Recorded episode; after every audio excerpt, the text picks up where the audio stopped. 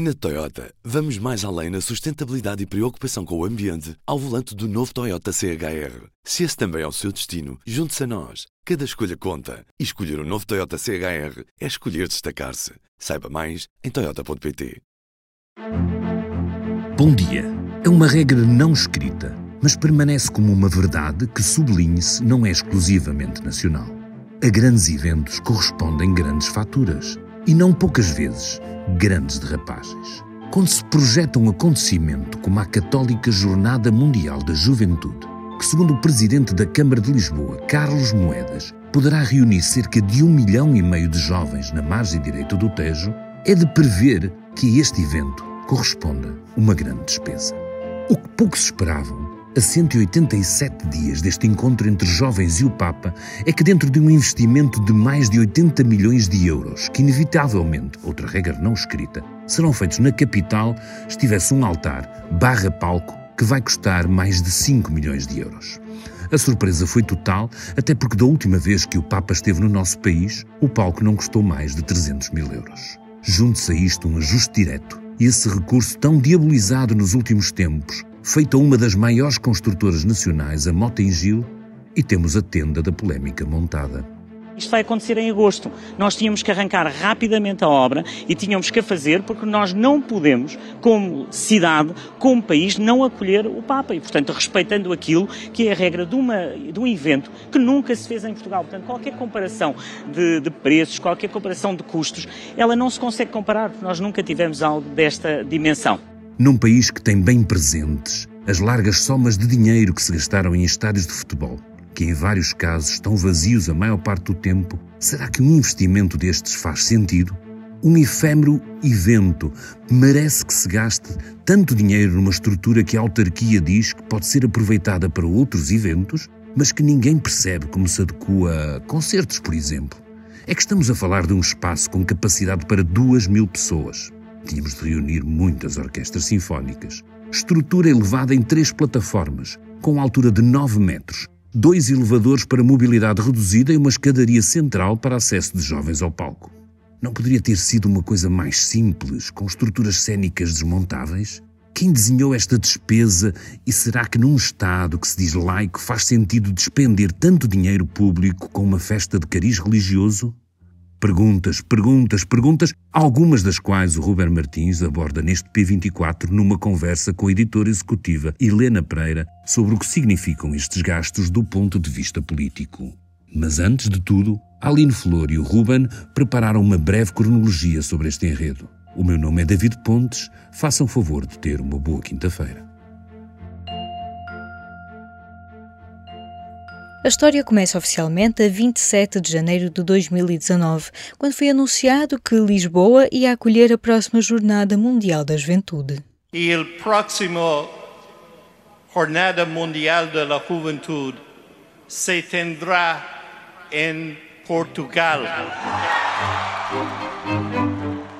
Quem ficou bastante contente foi o Presidente da República, Marcelo Rebelo de Sousa.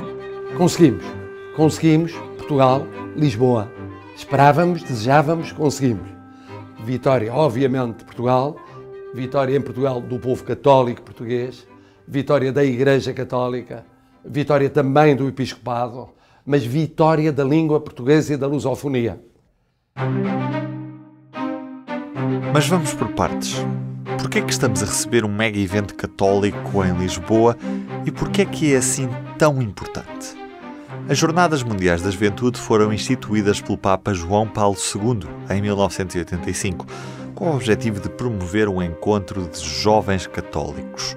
A primeira edição deste evento religioso aconteceu no ano seguinte, em Roma, passando desde então por cidades de quase todos os continentes, a cada dois ou três anos. Se a primeira edição em Roma contou com cerca de 350 mil participantes, a edição de 95 em Manila, nas Filipinas, nove anos depois da primeira edição, contou já com 4 milhões de jovens. Mas foi a 27 de janeiro de 2019, no Panamá, que foi divulgada a escolha de Lisboa pelo Papa Francisco para acolher a próxima Jornada Mundial da Juventude Tecnicamente, o anúncio foi feito pelo cardeal Kevin Farrell, presidente do Dicastério para os Leigos, a Família e a Vida. Se tendrá em Portugal. Inicialmente agendada para o verão de 2022, a Jornada Mundial da Juventude de Lisboa foi adiada um ano devido à pandemia causada pela Covid-19. Esclarecidas as primeiras dúvidas, voltamos então a 2019, quando foi anunciado que a próxima Jornada Mundial da Juventude teria lugar em Portugal. Nós vamos fazer tudo para Lisboa ser o palco das melhores e das maiores jornadas de juventude que até agora foram realizadas. Para os crentes, para os milhões de crentes, este momento terá um significado especial, mas terá também para todos, para todos os portugueses. Depois de Fernando Medina, na altura presidente da Câmara de Lisboa, a responsabilidade passou para o social-democrata Carlos Moedas, que não esconde a sua ligação à Igreja Católica. E temos esta sorte, obviamente, que eu penso que tem também um ponto de vista pessoal, da minha relação com o cidadão Américo, uma relação que eu quero que seja a relação que todos tenham em relação àqueles que trabalham nestas jornadas, e temos uh, que estar a trabalhar em conjunto. Aquilo que eu gostaria que ficasse claro para todos, claro para os lisboetas, claro para o país, é que a Câmara Municipal está comprometida a 300%. E esse compromisso faz que, com as decisões que a Igreja tomar, nós estaremos sempre ao lado da Igreja, ao lado das decisões que vão ser tomadas.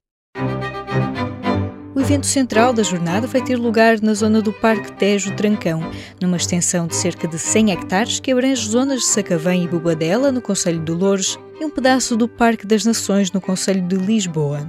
O concurso público para a reconversão destes terrenos foi aberto logo no final de agosto de 2021. Há eventos também agendados para locais como o Terreiro do Passo, o Parque da Bela Vista ou a Alameda Dom Afonso Henriques, mas já vamos falar sobre orçamentos. Em outubro do ano passado, a menos de um ano da jornada, foram finalmente distribuídas as responsabilidades entre as autarquias, o governo e a Igreja Católica. A 12 de outubro, o Conselho de Ministros aprovou um reforço de 20 milhões de euros mais IVA para a organização da Jornada Mundial da Juventude. Esta verba elevou a estimativa dos custos do governo com o evento para 36,5 milhões de euros. Já segundo o orçamento da Câmara de Lisboa para 2023, a autarquia tem previsto os gastos de cerca de 33,5 milhões de euros. O presidente da Câmara de Lisboa, Carlos Moedas, manifestou a disponibilidade da autarquia para investir até 35 milhões de euros, mas não sem dizer que, quando tomou posse, em outubro de 2021, tinha apenas 11 milhões de euros no orçamento da Jornada Mundial da Juventude. A Câmara de Louros, por seu turno, prevê gastar pelo menos 9 milhões de euros no evento. O município justifica o recurso a ajustes diretos com a demora na definição de responsabilidades entre as entidades organizadoras, mas também acusa o anterior executivo de não ter desenvolvido qualquer procedimento para a realização das empreitadas necessárias à adaptação dos terrenos do Parque Tejo e Trancão. O que ainda não se sabe é qual será o investimento da Igreja no evento, que aliás tem previsto a presença do Papa Francisco, que deverá aproveitar a viagem para também visitar Fátima mais de 8 milhões de euros para retirar os contentores de parte do complexo da Bobadela, mais de 5 milhões para o já famoso altar-palco, mais 3 milhões numa ponte pedonal e ainda gastos em empreitadas para modulação de terrenos, assessores, consultores e até t-shirts. Os gastos do Estado e das câmaras de Lisboa e de Lourdes vão se acumulando, em muitos casos com ajustes diretos. Mas tem mesmo que ser assim? Olhamos, por exemplo, para o caso de Madrid em 2011, onde também existiram protestos contra o financiamento público da Jornada Mundial da Juventude. Pues principalmente que soy atea y segundo que no quiero que con mis impuestos se financie ningún tipo de iglesia. Son los argumentos de algunos de los participantes de la marcha laicista que se ha celebrado en Madrid.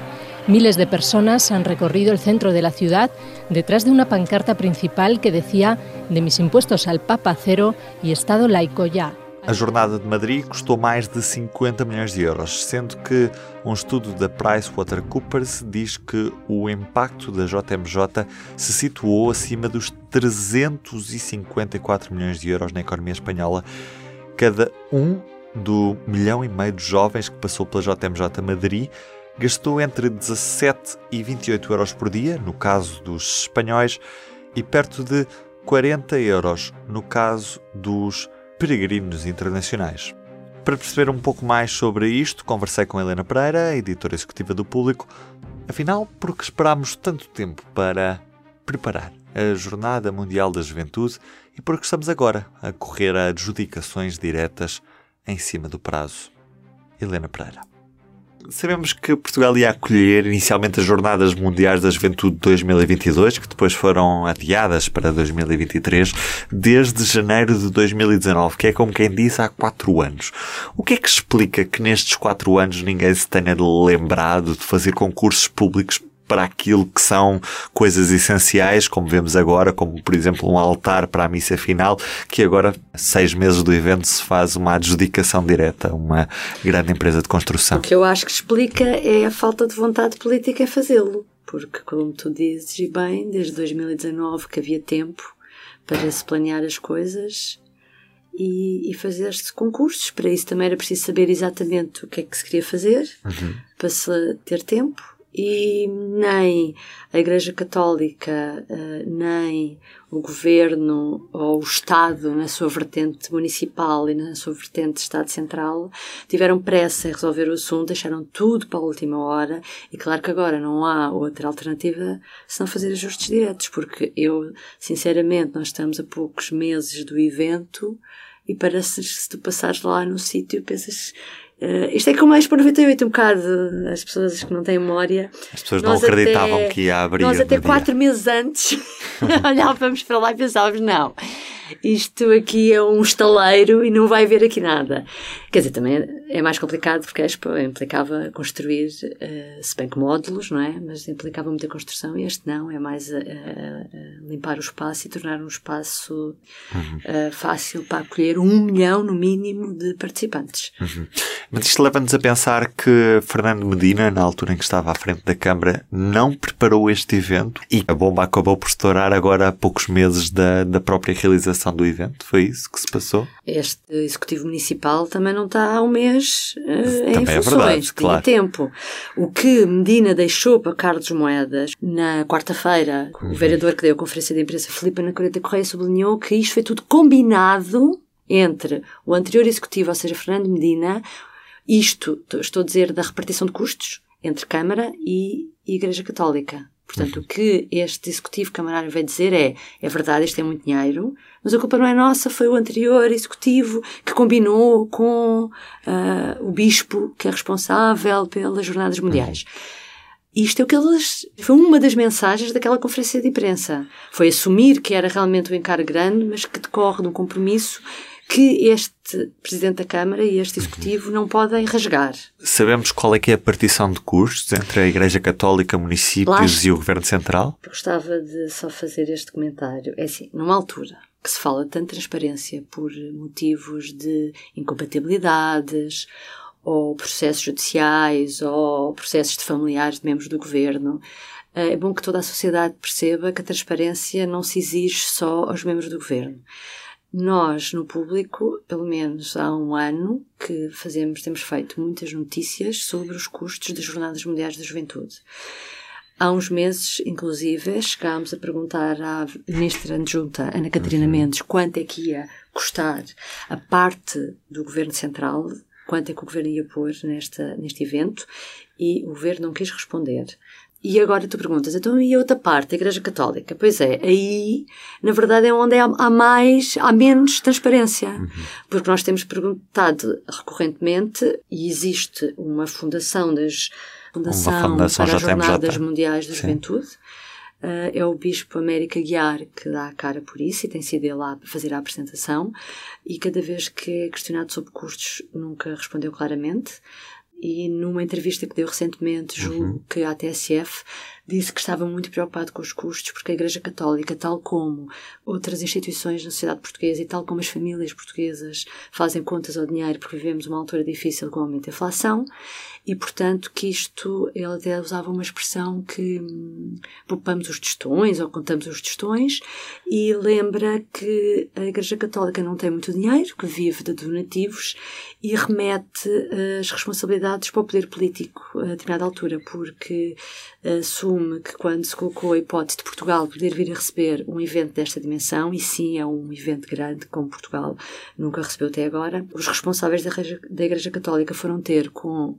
e cito o Sr. Presidente da República e o Sr. Primeiro-Ministro para perguntar se as entidades políticas gostavam de receber este evento. E, segundo o Bispo, os responsáveis políticos disseram que sim, senhor, e que estariam dispostos a ajudar.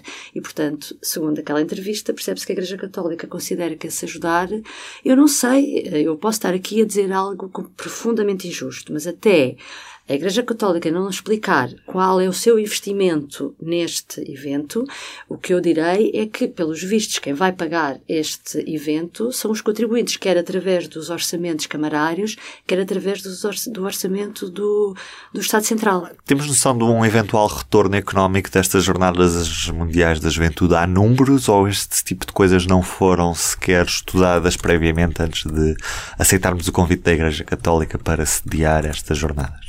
Os responsáveis da, da Igreja Católica têm falado muito nisso. Têm dito, há números, têm falado que representará um benefício económico de cerca de 350 milhões de euros.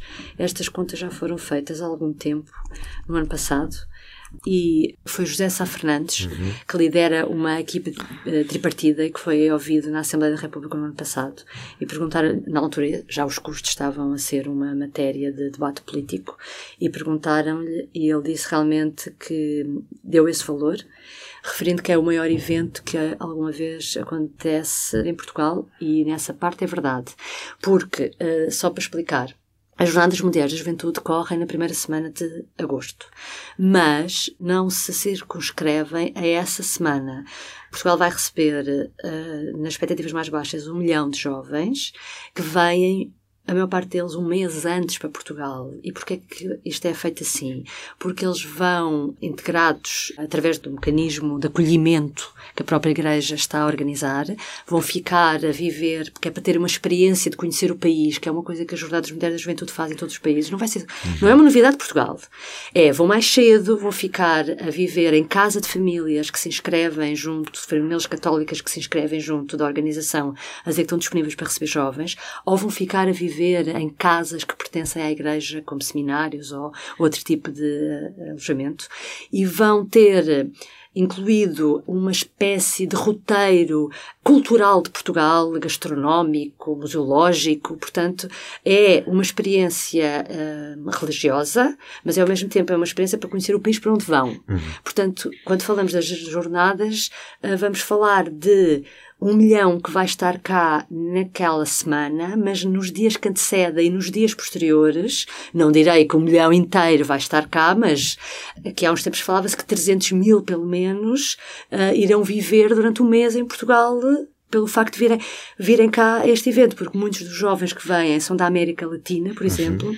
Ou vêm da Ásia, vêm de sítios mais distantes e, portanto, aproveitam e não, ficam, não vêm cá só para cinco dias do evento. Portanto, isto só para explicar por que razão é que se fala também no retorno, porque não estamos a falar só do retorno de cinco dias, estamos a falar do retorno de mais tempo e é verdade que essa parte toda logística e de acolhimento, essa parte sim, está a ser feita pela Igreja Católica, mas lá está, não sabemos porque uh, não há vontade de haver transparência desse lado uh, de quanto é que isso poderá custar. Portanto, será esse retorno que no fundo poderá fazer com que Portugal, entre aspas, lucre com esta jornada? Sim, porque se nós olharmos do ponto de vista económico, este evento é como a final da Champions. A final da Champions foi um dia no Porto, se não estou em erro. Uhum percebo pouco futebol, mas acertei.